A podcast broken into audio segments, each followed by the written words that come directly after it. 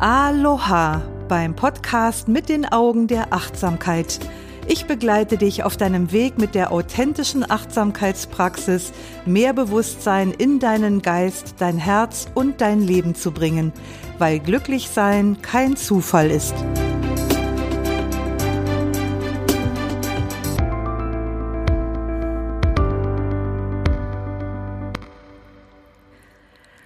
Hallo, heute wieder für dich am Mikrofon, Doris Kirch. Und eigentlich hatte ich in der letzten Folge angekündigt, dass ich heute was darüber erzählen wollte, warum Achtsamkeit und Achtsamkeit nicht das gleiche sind.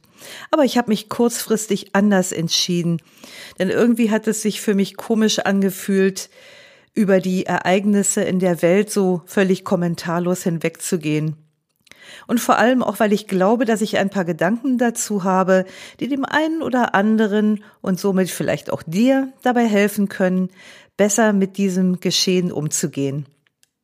Aber ich werde das Achtsamkeitsthema auf jeden Fall in einer späteren Folge behandeln.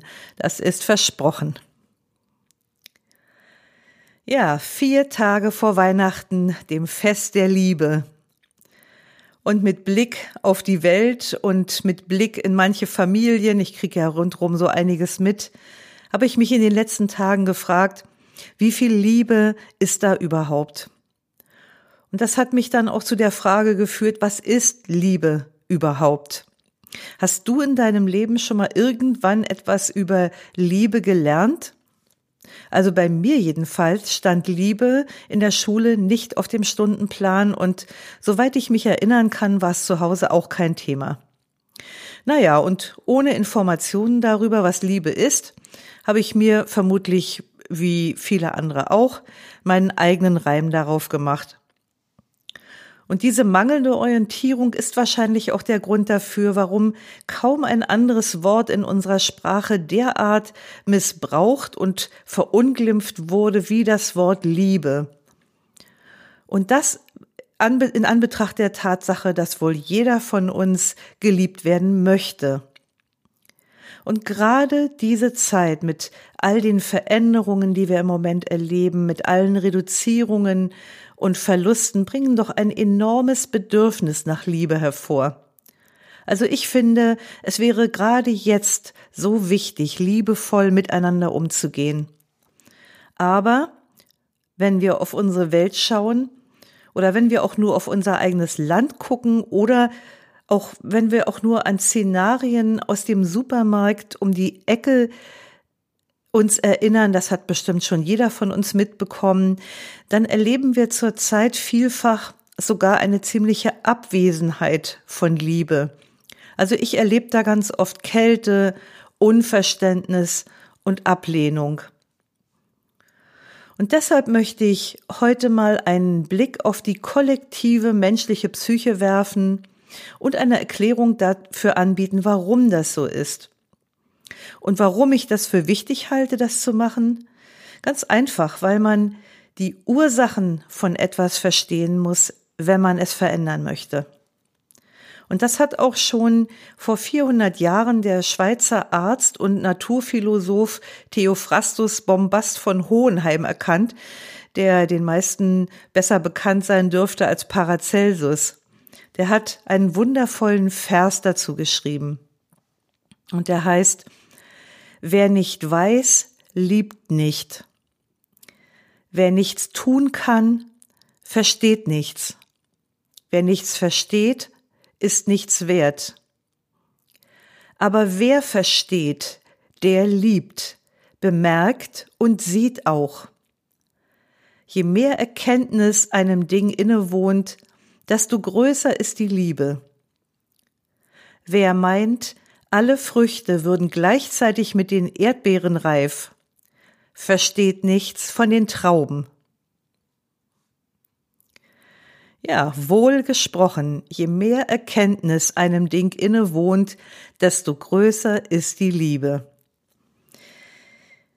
Außerdem, das kommt noch dazu, Wieso beschäftige ich mich mit diesem Thema? Wieso sage ich da heute was drüber? Wir haben als Menschen ein eingebautes Bedürfnis nach Kohärenz, also nach Verstehbarkeit. Wir möchten verstehen, wir möchten einordnen können, was in uns und um uns herum passiert, weil uns das Sicherheit vermittelt. Und du kennst das wahrscheinlich auch, wenn zum Beispiel irgendjemand was tut, das dich verletzt, dann möchtest du auch verstehen, warum er das gemacht hat.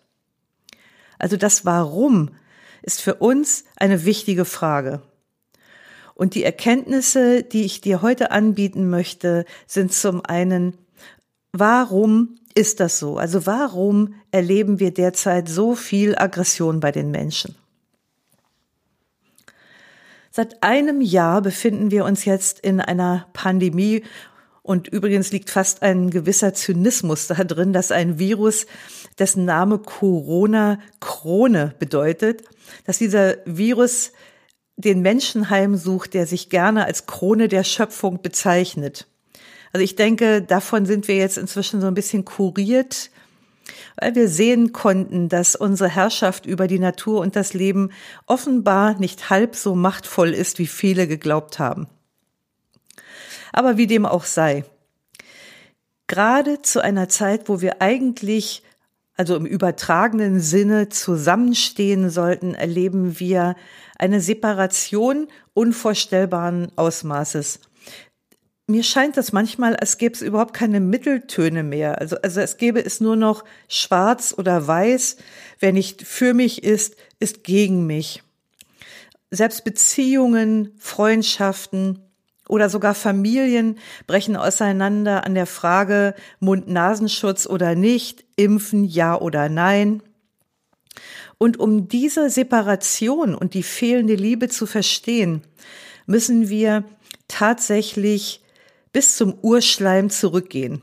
Also ich werde Tatsache gleich mit äh, Adam und Eva anfangen, äh, also nicht erschrecken. Unsere menschliche Spezies, die ist hervorgegangen aus einer harmonischen Einheit mit der Natur. Da müssen wir wirklich in der Zeit sehr, sehr, sehr weit zurückgehen. Und irgendwann in der Evolutionsgeschichte hat sich ein Bewusstsein ausgebildet, ein Bewusstsein, das uns von der Tierwelt unterscheidet. Und dieser Prozess wird im Christentum als die Vertreibung aus dem Paradies beschrieben. Wir haben also den Apfel vom Baum der Erkenntnis gegessen und dadurch wurden wir quasi, wurden wir uns quasi unserer selbst bewusst.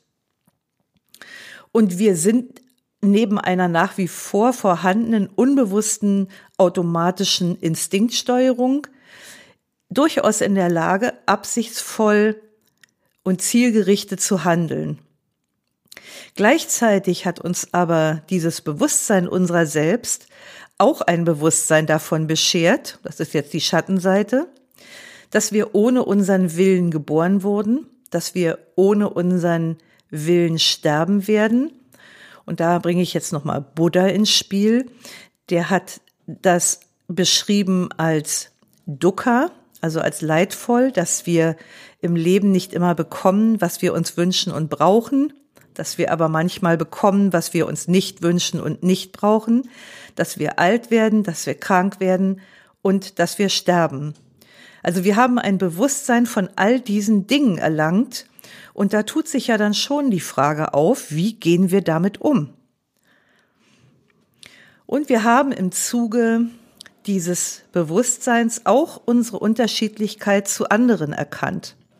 Adam und Eva haben zum Beispiel erschreckt festgestellt, dass sie sich voneinander unterscheiden. Und sie haben versucht, diese beunruhigende Tatsache unter einem Feigenblatt zu verbergen. Also das ist der Preis für das Bewusstsein. Wir fühlen uns getrennt, abgesondert und damit allein, also herausgefallen aus der ursprünglichen animalischen Harmonie mit der Natur. Und aus tiefenpsychologischer Sicht ist diese Erfahrung des Abgetrenntheit, Abgetrenntseins die Quelle aller menschlicher Angst.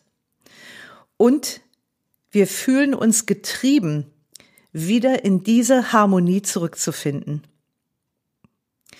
Wir wollen also dem Gefängnis unserer Einsamkeit entkommen und wollen uns als vereint mit dem Ganzen und geborgen erleben.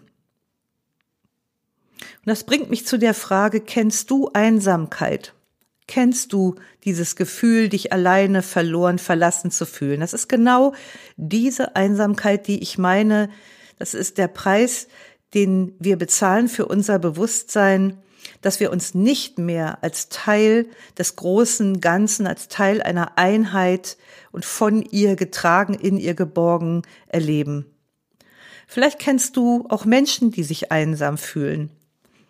Mir fällt dabei zum Beispiel ein, diese Partnerschaftsbörsen, die derzeit wie Pilze aus dem Boden schießen, weil die Suchenden hoffen, mit dem passenden Partner ins verlorene Paradies zurückkehren zu können und damit ihre Einsamkeitsgefühle zu überwinden.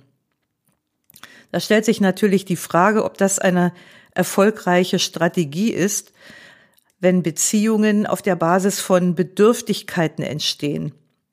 Und ich würde mal sagen, die steigenden Scheidungsraten zeigen, die Strategie ist nicht sonderlich erfolgreich. Und warum ist sie das nicht? Weil wir nicht wirklich lieben können. Aber dazu komme ich später noch. In Psychologie, Philosophie und Religion finden wir immer wieder den Hinweis darauf, dass die gefühlte existenzielle Isolation nur durch Liebe überwunden werden kann.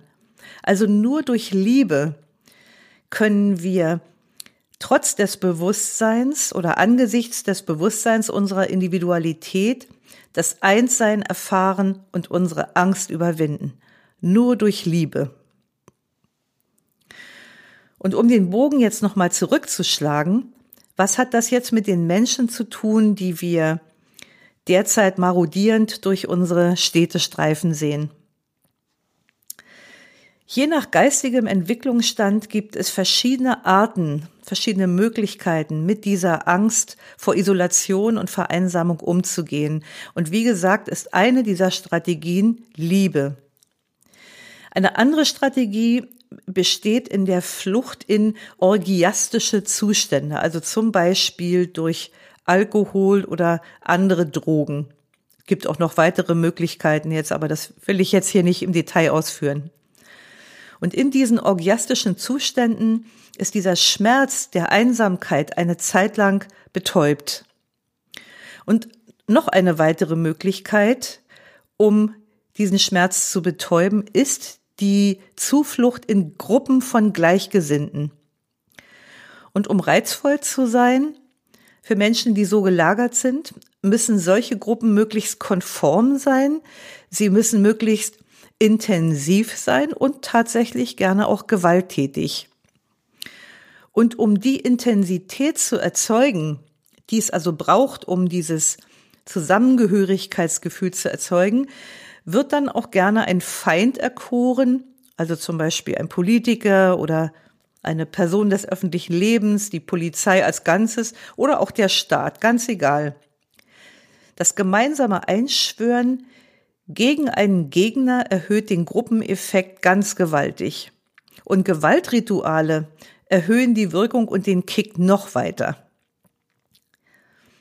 Das Problem dabei ist, die Linderung der Angst, die dadurch entsteht, also durch dieses orgiastische Erleben, die hält immer nur eine gewisse Zeit lang an. Wenn dann irgendwann die innere Spannung wieder, wieder auftaucht, dann ruft die erneut nach Entladung. Und das führt dann dazu, dass Rituale quasi fortlaufend wiederholt werden müssen, um den Status quo der Angstlinderung aufrechtzuerhalten. Ja, und wie nach jeder anderen affektiven Entladung ist der Dopaminausstoß erstmal vorbei und sinkt der Stresshormonspiegel, dann setzt der sogenannte Kater ein.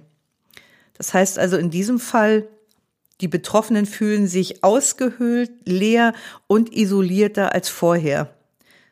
Und das treibt sie dann wiederum hoch in den nächsten Exzess. Aber damit der stimulierend wirken kann, äh, muss der im Grunde noch intensiver sein als der vorherige. Also im Grunde ist das ein ganz basaler psychophysiologischer Mechanismus, den wir zurzeit bei vielen Menschen in unserer Bevölkerung beobachten können. Was kann das für dich heißen? Wenn du wieder einmal drohst, am Verhalten mancher Menschen zu verzweifeln, dann sei dir bewusst, dass dieses Verhalten, so unschön es auch ist, aus Angst geboren ist und aus einer tiefen inneren Sehnsucht nach Einheit und Geborgensein.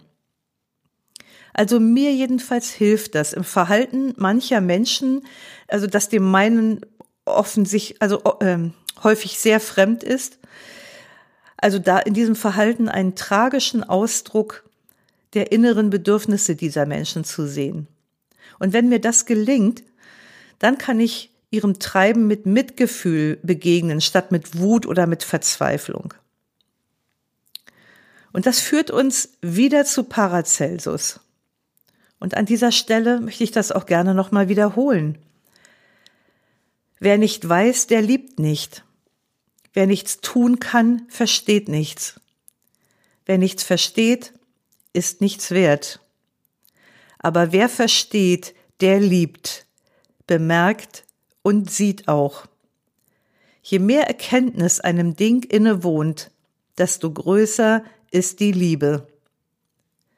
Wer meint, alle Früchte würden gleichzeitig mit den Erdbeeren reif, versteht nichts von den Trauben. Also, wir haben jetzt schon mehrfach über Liebe gesprochen. Let's talk about love. Lasst uns über Liebe reden. Liebe, dieses schöne, geschundene und missverstandene Wort. Wir wollen alle Liebe und wir wollen alle lieben. Aber was verdammt nochmal ist Liebe? Zuerst mal sollten wir uns von dem verabschieden, was wir als Liebe kennen. Und ich sage bewusst nicht, dass wir uns von dem verabschieden, was wir über Liebe gelernt haben. Denn zumindest was mich anbelangt, ich habe über Liebe gar nichts gelernt. Ich habe im Zusammenhang mit Liebe viele Dinge erlebt, die ich schwer einordnen konnte, die sehr widersprüchlich waren und die mich verwirrt haben. Aber vielleicht war das auch gerade der Grund, weshalb ich mich auf den Weg gemacht habe, dieses Mysterium zu erforschen. Sehr schön finde ich den Ansatz von Psychoanalytiker Erich Fromm. Der bezeichnet Liebe nämlich als eine Kunst. Liebe als Kunst, die Kunst zu lieben. Und niemand ist ein Künstler von Geburt an. Um eine bestimmte Fertigkeit zu erlernen, braucht es immer erst ein gewisses Grundwissen und dann heißt es üben, üben, üben. Und weil wir nie etwas über Liebe gelehrt wurden, kommen wir gar nicht erst auf die Idee, etwas dafür tun zu müssen. Also was mich anbelangt, für mich war in jungen Jahren Liebe so etwas wie ein Objekt. Ich hatte überhaupt nicht die Idee, dass es sich dabei um eine Fähigkeit handelt, die erlernbar ist und die man durchaus erlernen sollte, weil das einen echten Mehrwert fürs eigene Leben hat. Also ich habe mich danach gesehen, geliebt zu werden und ich weiß heute, dass ich viel mehr darauf ausgerichtet war, diese Liebe zu bekommen, statt Liebe zu geben. Und ich habe, wäre auch im Traum nicht auf die Idee gekommen, meine Fähigkeit zu lieben zu verbessern. Also diese Idee existierte überhaupt nicht in meinem Kopf. Und ich glaube, dass meine Großmutter wohl die erste war, die mir einen zarten Hinweis in die richtige Richtung gegeben hat. Als ich nämlich vor 40 Jahren geheiratet habe, war auf der von ihr überreichten Glückwunschkarte zu lesen, Wichtig ist nicht, dass man den richtigen Partner hat, sondern dass man der richtige Partner ist. Eigentlich schade, dass meine Großmutter nicht mehr lebt, denn sie hätte sich sicher gefreut, 40 Jahre später im Podcast ihrer Enkeltochter eine rühmliche Erwähnung zu finden. Die Idee, dass man lieben erstmal lernen muss, ist nicht besonders populär.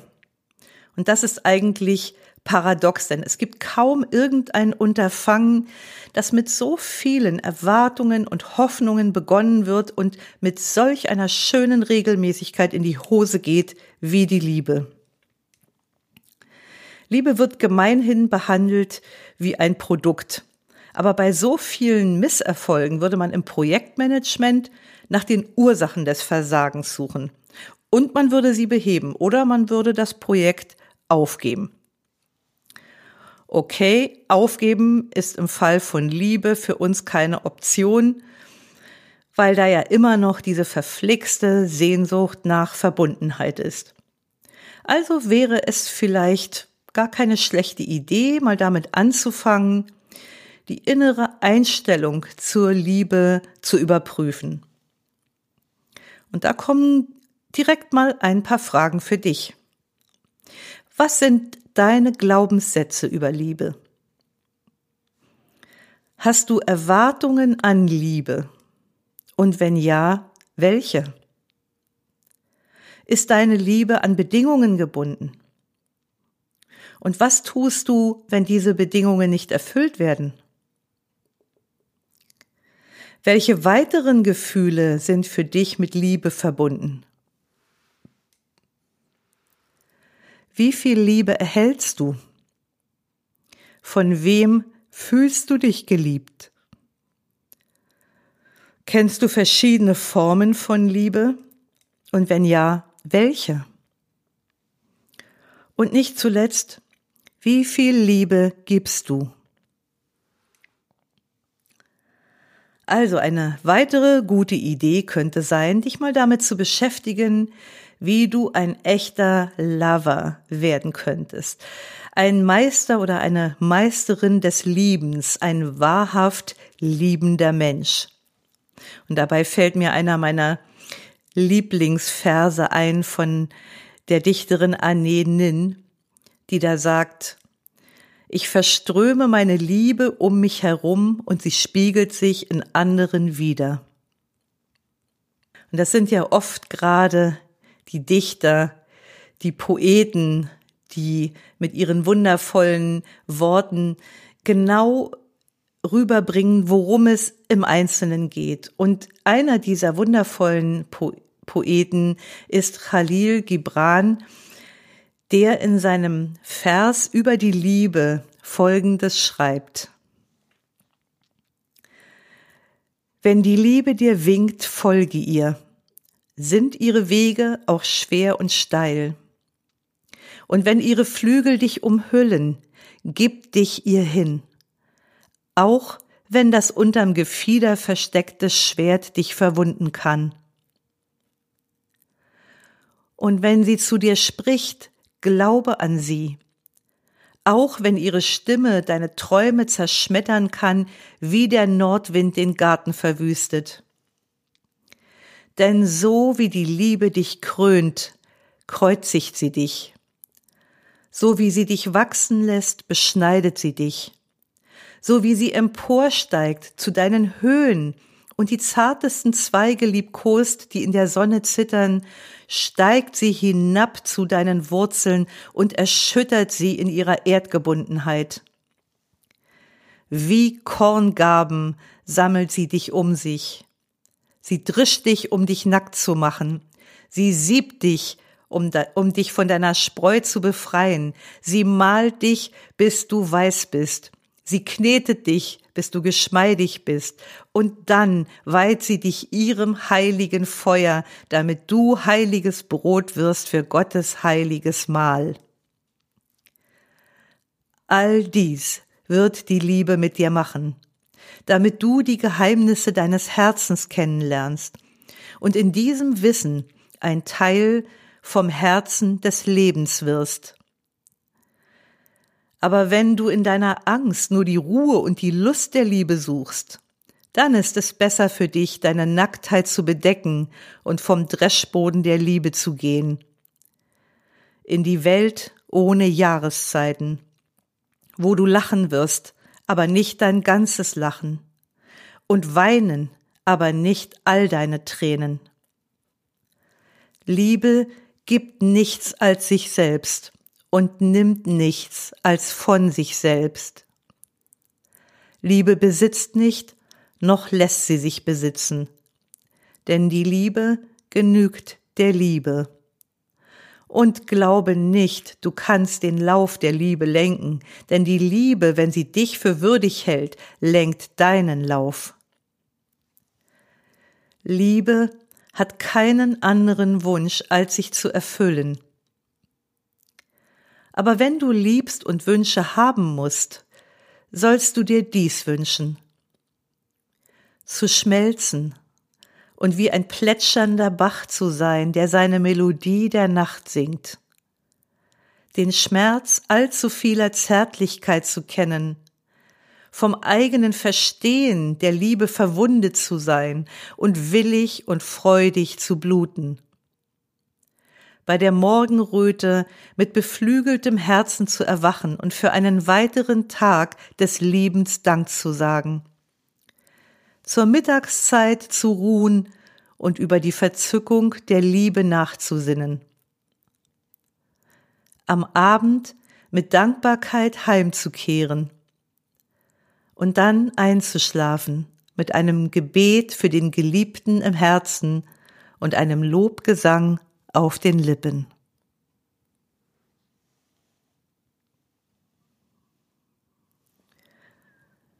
Über die Liebe von Khalil Gibran. Und als wenn dieses schöne dieser schöne Vers nicht gereicht hätte, möchte ich dir jetzt noch ein Geheimnis verraten. Ein wahrhaft Liebender wird nur der, dem das am Herzen liegt. Und zwar mehr als alles andere. Das hängt damit zusammen, dass unser inneres System nicht auf Liebe, sondern auf Überleben programmiert ist. Und deshalb ist es auch so wichtig für uns, dass wir Erfolg erreichen, Reichtum, Prestige, Geld und Macht anhäufen, Klicks und Follower erlangen. Es liegt uns einfach in den Genen. Und der Weg, diese Ziele zu erreichen, gilt nicht unbedingt als der Weg der Liebe. Ganz im Gegenteil, das kann sogar sich manchmal so anfühlen, als würde man gegen den Strom schwimmen. Und weil wir eben von Hause aus nicht auf Liebe eingestellt sind, ist die Motivation der entscheidende Faktor. Also um Liebesfähigkeit zu lernen, braucht es aktives, entschlossenes Handeln. Du musst das wirklich wollen. Wenn ich meinen Job gut gemacht habe mit dieser Podcast-Folge, dann rutschst du jetzt gerade unruhig auf deinem Stuhl hin und her, weil das Feuer deiner Motivation bereits lodert und du willst unbedingt wissen, wie mache ich das denn, die Kunst des Liebens zu erlernen. Und darüber spreche ich in der nächsten Folge. Das ist dann nämlich die letzte Folge in diesem Jahr und welcher Übergang könnte schöner sein, als der über Liebe zu sprechen. Ich hoffe jedenfalls, dass du dem Anderssein mancher Mitmenschen in dieser denkwürdigen Zeit nach dieser Podcast-Folge mit etwas mehr Gleichmut begegnen kannst.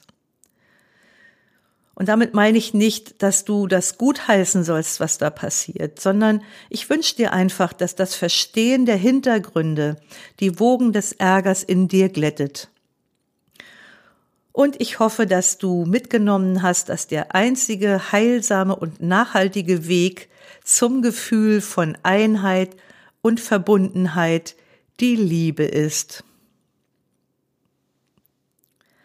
Es freut mein Herz, wenn du mit dem heutigen Thema etwas anfangen konntest. Hinterlass mir gerne einen Kommentar dazu auf Facebook oder Instagram.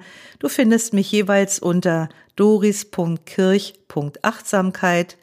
Klasse wäre auch eine Bewertung auf Apple Podcast. Schön, dass du heute wieder mit dabei warst. Lausche, lerne, liebe und lass uns mit Leichtigkeit leben. Bis nächste Woche. Deine Doris.